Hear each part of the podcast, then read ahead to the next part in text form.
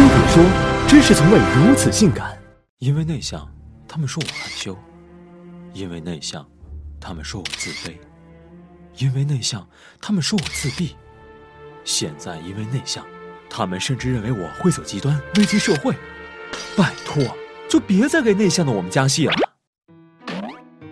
在心理学上，外向和内向的区别在于心理能量指向的方向。简单来说，就是获取快乐的不同方式。外向的人通过抱团聚会聊天让自己充满力量，而内向的人更多是选择一个人看书听歌，从内心世界获得力量。为此，有人特地做了实验，分别给内外向者注射了刺激多巴胺分泌的兴奋剂，再给他们看了段视频。结果发现，尽管他们都感到了快乐，但内向者分泌的多巴胺明显少于外向者。而且当问及为什么快乐时，大多外向者认为是因为视频、环境等外界因素，而内向者的回答几乎都是因为主观的快乐和外界影响没太大关系。如果是在嘈杂的环境和大量的社交刺激下，内向的人会加速自身能量的消耗，让他们感到心慌、焦虑、呼吸困难，严重的还会像喝醉酒一样，这被叫做内向者的社交宿醉。出现这样的情况，是因为内向的人会对外界刺激更加敏感。曾有人做过让内向者和外向者在不同程度的背景音乐下完成四项认知测试的实验，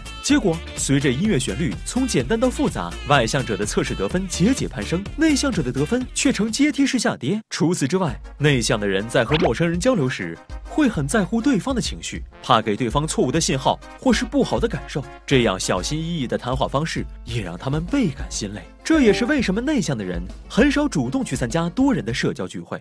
尽管内向者偏爱独处，但不等于他们不喜欢和人交流。比起聚会上你一嘴我一句、天南海北的表面寒暄，他们更愿意一对少的深入探讨事物本质。这种偏好使得内向者更愿意建立和维护深厚稳定的友谊，而内向者凭着对事物本质的执着追求，让他们很适合从事科研、写作与艺术方面的工作。在安静的世界里，他们不断探索、发现新事物。要知道，无论是画鸡蛋的达芬奇，还是肾机的创始人，都是内向者。但由于这些年媒体在恶性事件的报道中，每每遇到性格内向的当事人，就会大肆渲染，甚至给内向贴上了容易走极端的标签，才让大家谈内色变。尤其是爸妈们，但凡孩子喜欢独处、不爱说话，就是出了天大的问题，恨不得心理辅导、口才训练、各种游学全套走起，是把孩子从内掰到外。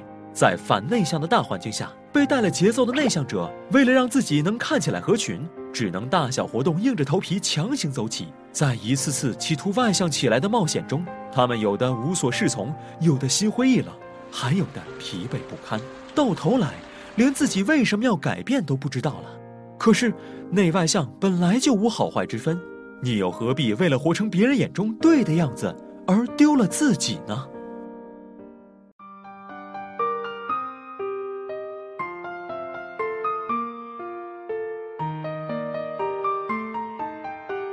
冷不冷？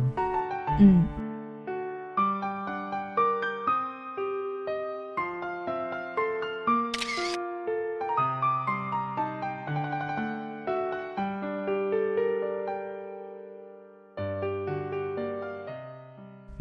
冷吗？我不冷。